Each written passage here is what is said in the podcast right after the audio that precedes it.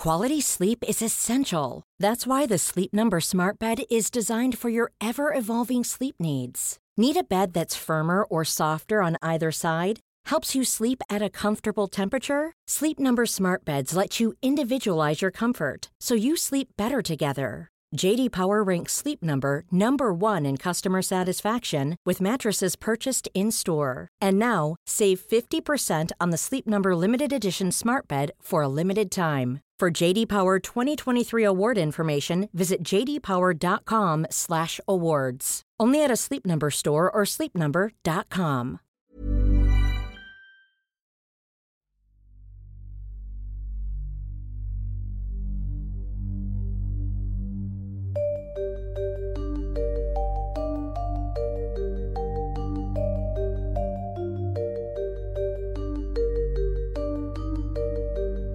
This is Intercepted.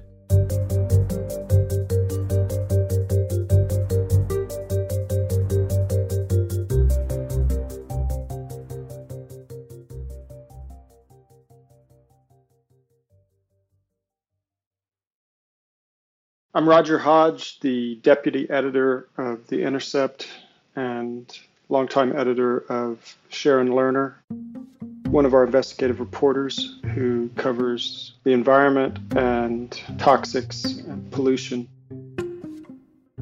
We've been chasing this story for years now. That really gets started in 2018 when the EPA issued a national air toxics assessment. Suddenly, when that new assessment comes out, hundreds of communities around the country have a serious air pollution problem. This latest story is called Tracking the Invisible Killer. One of the things that Sharon found as she was reporting was that the public data in the EPA's databases that are buried in its website was that the data was changing. Sharon starts digging, talking to experts, asking the EPA what's going on. The companies are saying, well, we went back and checked and we discovered that we had over-reported. Well, why is this? Well, in 2018, suddenly they had a big problem because they were way over the safety limit. Well, why, why did that happen? Well, we suspected that maybe the Trump EPA had something to do with that. The EPA asked them, invited them to go back and revise their emissions. And that is a much more pernicious story.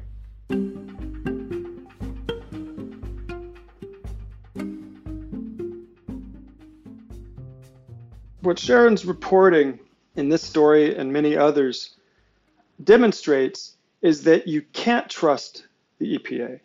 You have to put pressure on the EPA and put pressure on the government because the regulatory agencies are confronted with multi billion dollar propaganda misinformation budgets from industry.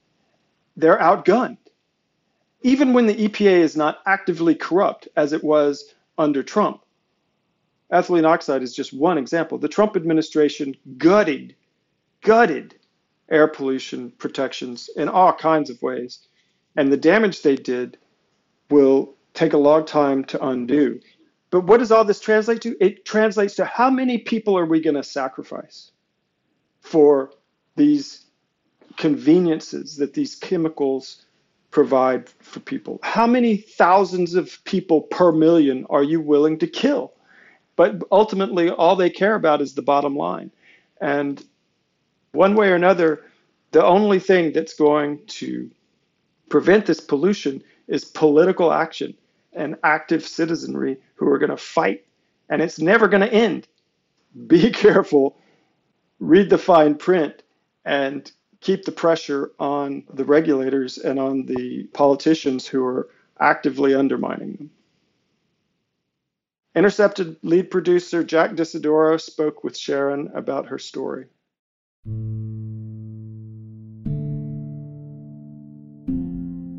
I'm Sharon Lerner. I'm an investigative reporter at The Intercept.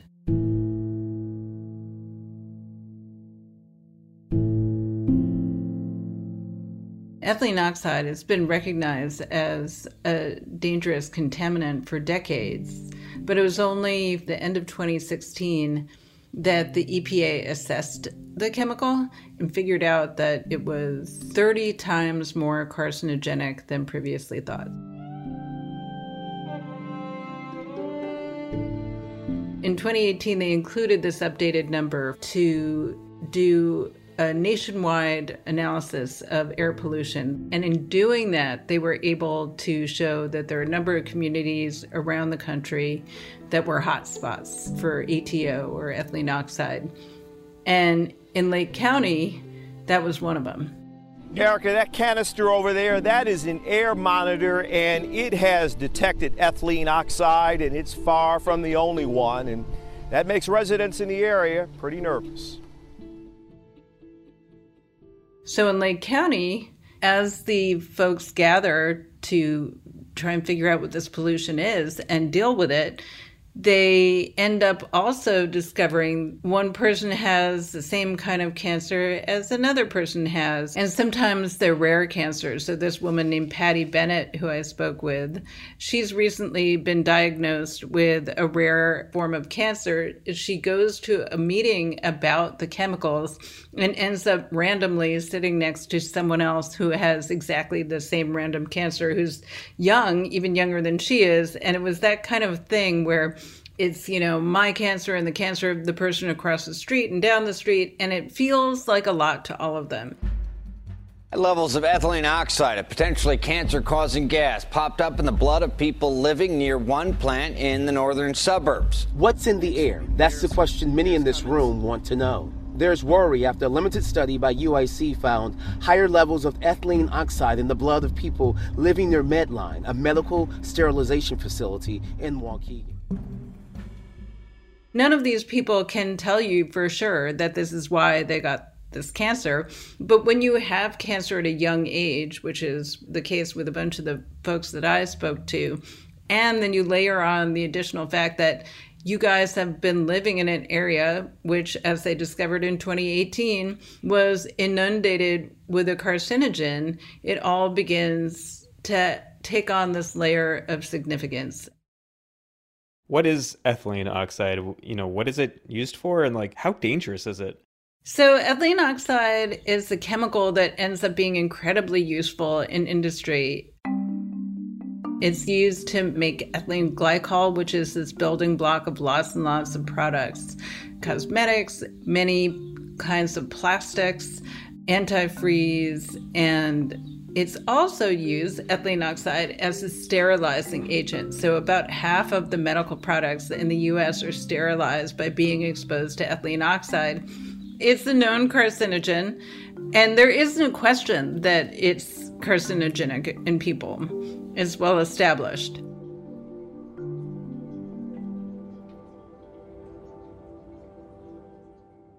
In 1990, Congress did these amendments to the Clean Air Act, and they end up deciding that the acceptable number of uh, cancers to be caused by a contaminant is one in a million, which means that basically, if you have a million people, then they're going to say that the amount of a chemical that is okay to have in the air is the amount that would cause, over a lifetime of exposure, one cancer in a million people.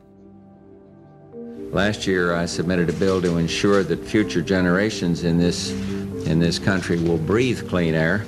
And we propose to do this through cleaner factories and power plants, cleaner cars, uh, cleaner fuels. And we felt, and we still feel, that we can achieve our goal without major harm to the economy and without a massive job loss. In our legislation, in the agreement. On average, Americans are facing about 30 or 32 cancers per million, that level of risk. So it's already above the one in a million that the law set out. But during the Bush administration, they came up with another number, and that's 100 in a million. And they deem that sort of the upper threshold of what's acceptable, right? I think 100 in a million is quite a lot. You know, it's a very strange thing because when people hear, oh, that, you know, the EPA calculated this number, well, then you kind of think Well, they calculated a number. So then everybody should be guaranteed not to be exposed to levels above that number, right? That's how it should work. But that's not how it works. What happens is that EPA calculates this number, and it's a number. It's basically the scientific division of EPA, which is very different from the regulatory part. So, in order to get this number integrated into rules, is a whole separate process. So, even after it passes and people can measure the level at which they're exposed above what the EPA says is safe, the level of ETO is in the air they're breathing, and yet there's not that much they can do about it.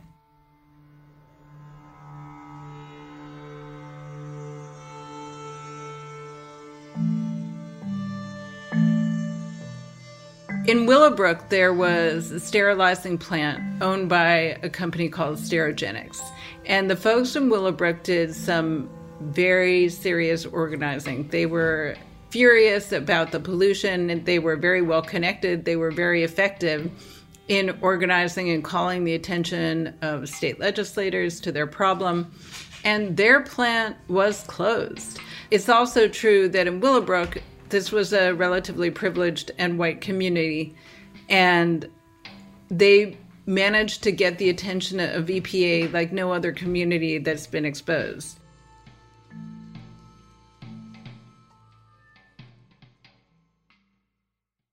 The EPA Inspector General released a report saying that only nine out of the 25 communities that they labeled a high priority because of their exposure to so many chemicals only 9 out of 25 of them were notified at all.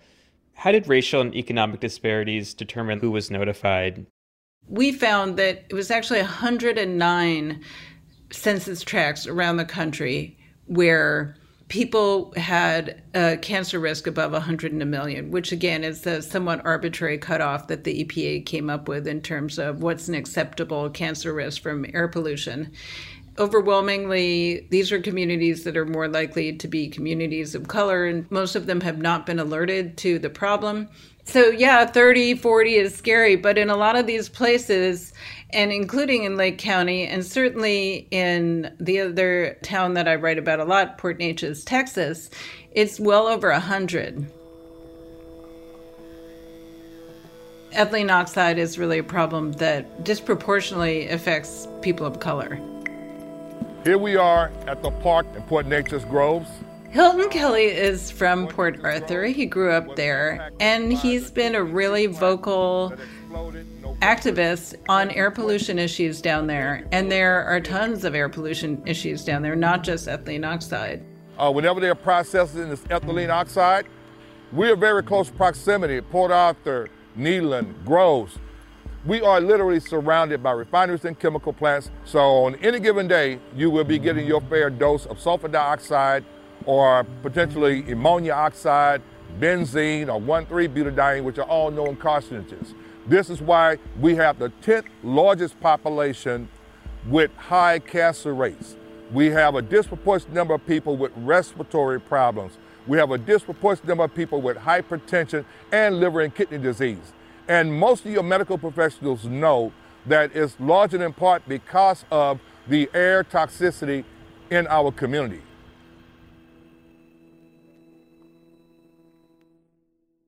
Well, as I was diagnosed, everybody came over and we were all like shocked. Right.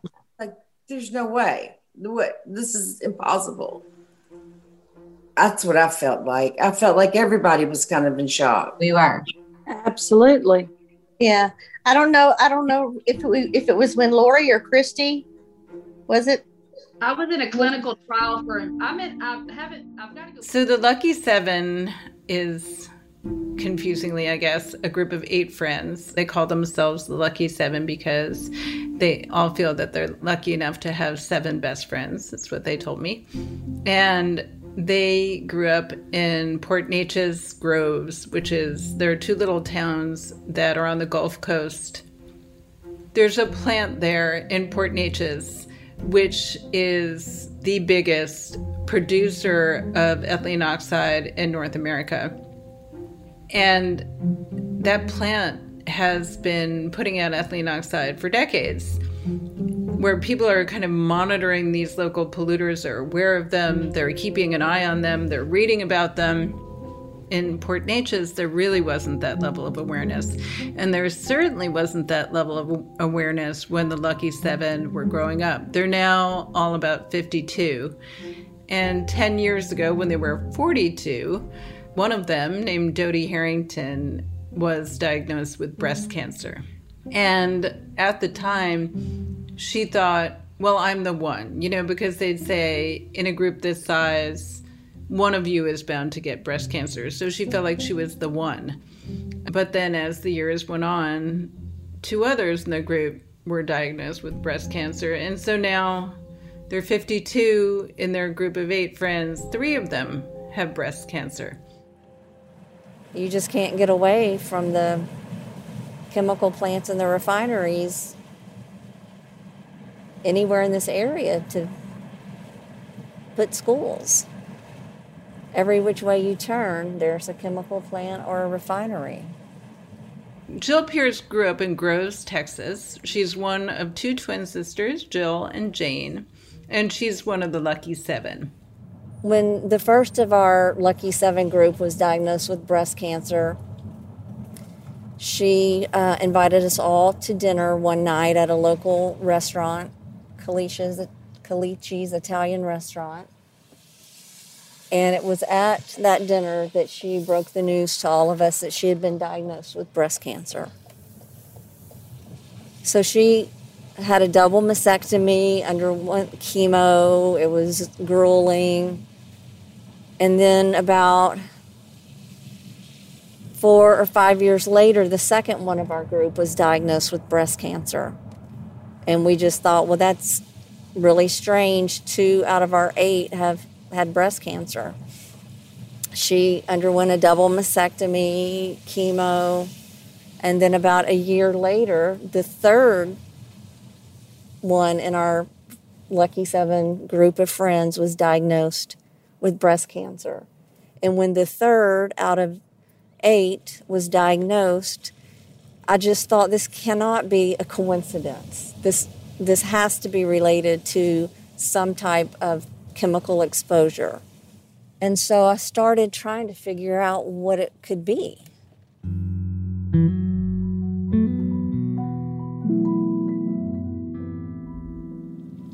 And then ultimately, in September of 2020, we have a, a group Facebook chat with our group, our Lucky Seven group, and someone had found a news article out of Illinois that talked about ethylene oxide causing breast cancer.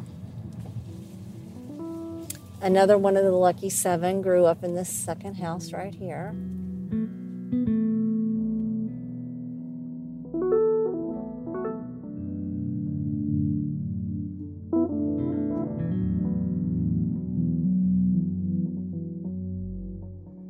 In March of 2017, I was diagnosed. I found it and I thought, it's got to be just a, it's, it's got to be a, an, an infection of some type. There's no way that three of us could have breast cancer. And then there's no way that I could have cancer just, you know, right a year after Christy did. Lori Thibodeau is one of their close friends and she still lives really near the plant. Oh, we were outside of the high school for drill team practice. Right outside, um, within yards of the refinery, I would think, uh, right across the street, directly. As far as the Environmental Protection Agency, I never hear from them regarding ethylene oxide I didn't know in particular that that's what we're all breathing on a daily basis.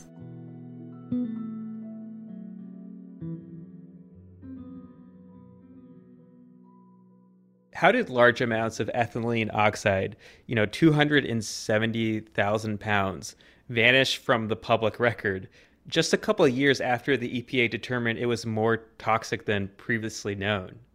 We have something in this country. The EPA has something called the Toxics Release Inventory. And in 1986, the EPA began requiring any facility that put out certain dangerous chemicals in their emissions to report how much they were releasing.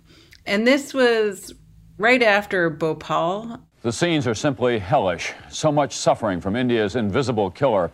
At one point, an official said one death was being recorded every minute from the poison gas leak in the city of Bhopal. Authorities now say the toxic gas that escaped from a Union Carbide plant on Monday has killed at least 1,600 people, and they say another 50,000 people may suffer serious after effects such as blindness and sterility. The Union Carbide insecticide plant has been here too we had been having incidents in the US and so it was decided there was this right to know act that companies would have to report how much they release which is a reasonable thing and it's in the interest of transparency right?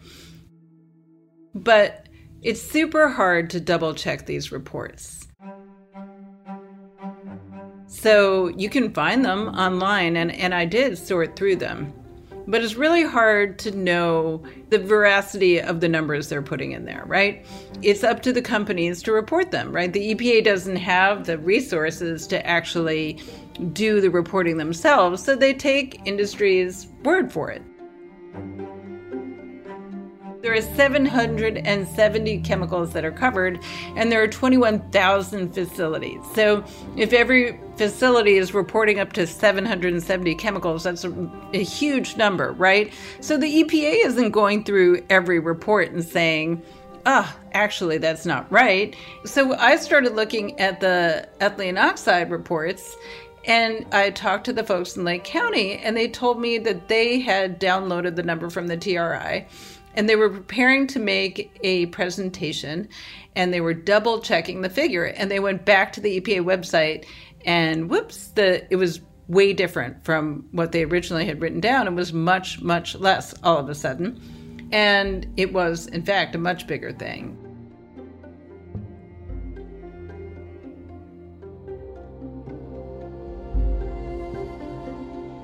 we started looking over the TRI reports for all the big emitters of ethylene oxide, and it turns out that 12 of the facilities had retroactively revised their reports downward, in many cases by a lot, a whole lot.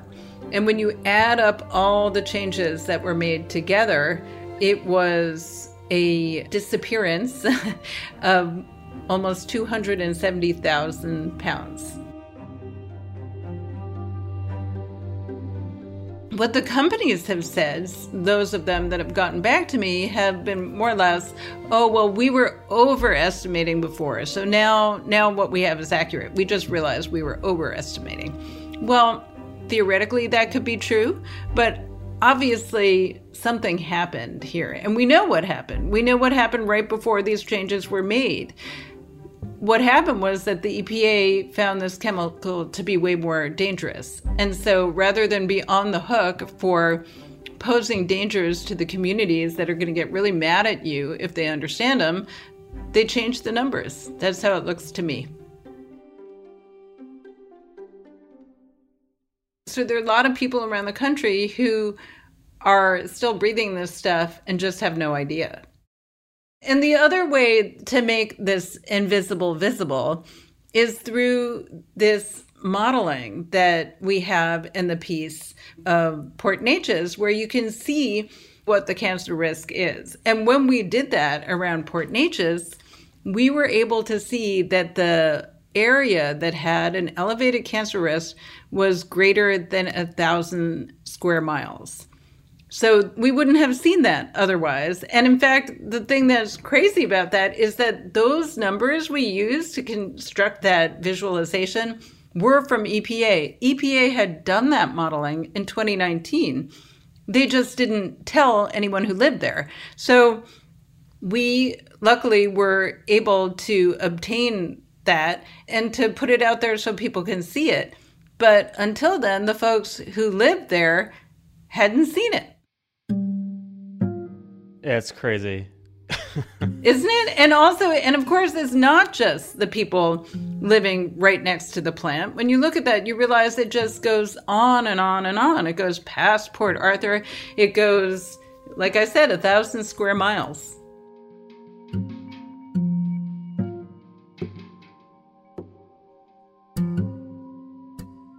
You know, it's clear that industry has this sort of upper hand. And I always ask myself, like, what is the point of the EPA? Like, if we think about the, you know, most recently with the Trump administration and how the people appointed to be the head of a bunch of different agencies, but in particular the EPA, were assigned to basically dismantle the agency they were in charge of you know, you sometimes see these incredibly deregulatory administrations. And I do think that the Trump administration was just more extreme than any before it and really turned the purpose of the agency on its head. Basically, did the opposite of what was in the interest of public health and the environment almost all the time. So, yeah, it, it feels like what is the point? So now we have the Biden administration back in there, and pendulum swings it doesn't swing from you know, totally protective to totally uh, serving industry. It kind of swings from totally serving industry to somewhere in the middle, you know. But there's a lot of pushing to be done and still a ton of wiggle room as to what happens with this agency. And there's always going to be the force of the incredible, really incredible force of the lobbying and just the power of the companies that are being regulated that have their own kind of structure for fighting back in this incredibly powerful way. They have money, they have more resources than the agency that is regulating them. So there's always going to be that. And yet, you know, I think we have seen under Trump how much it matters who's in charge. So I think that we're going to see an improvement and we're also going to see that it won't be enough.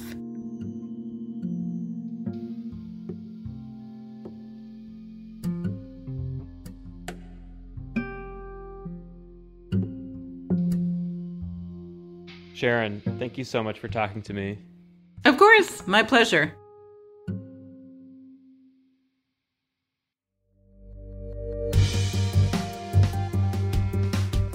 And that does it for this episode of Intercepted. You can follow us on Twitter at Intercepted and on Instagram at Intercepted Podcast. Intercepted is a production of First Look Media and The Intercept. Our lead producer is me, Jack D'Isidoro. Supervising producer is Laura Flynn. Betsy Reed is editor in chief of The Intercept. Will Stanton mixed the show. Theme music, as always, was composed by DJ Spooky.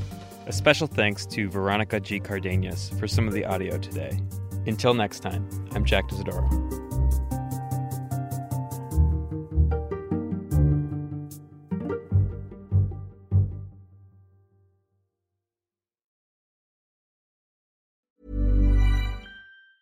Planning for your next trip? Elevate your travel style with Quince. Quince has all the jet setting essentials you'll want for your next getaway, like European linen, premium luggage options, buttery soft Italian leather bags, and so much more. And it's all priced at 50 to 80% less than similar brands. Plus, Quince only works with factories that use safe and ethical manufacturing practices. Pack your bags with high-quality essentials you'll be wearing for vacations to come with Quince. Go to quince.com slash trip for free shipping and 365-day returns. A lot can happen in three years, like a chatbot may be your new best friend. But what won't change? Needing health insurance. United Healthcare Tri-Term Medical Plans, underwritten by Golden Rule Insurance Company, offer flexible, budget-friendly coverage that lasts nearly three years in some states. Learn more at uh1.com.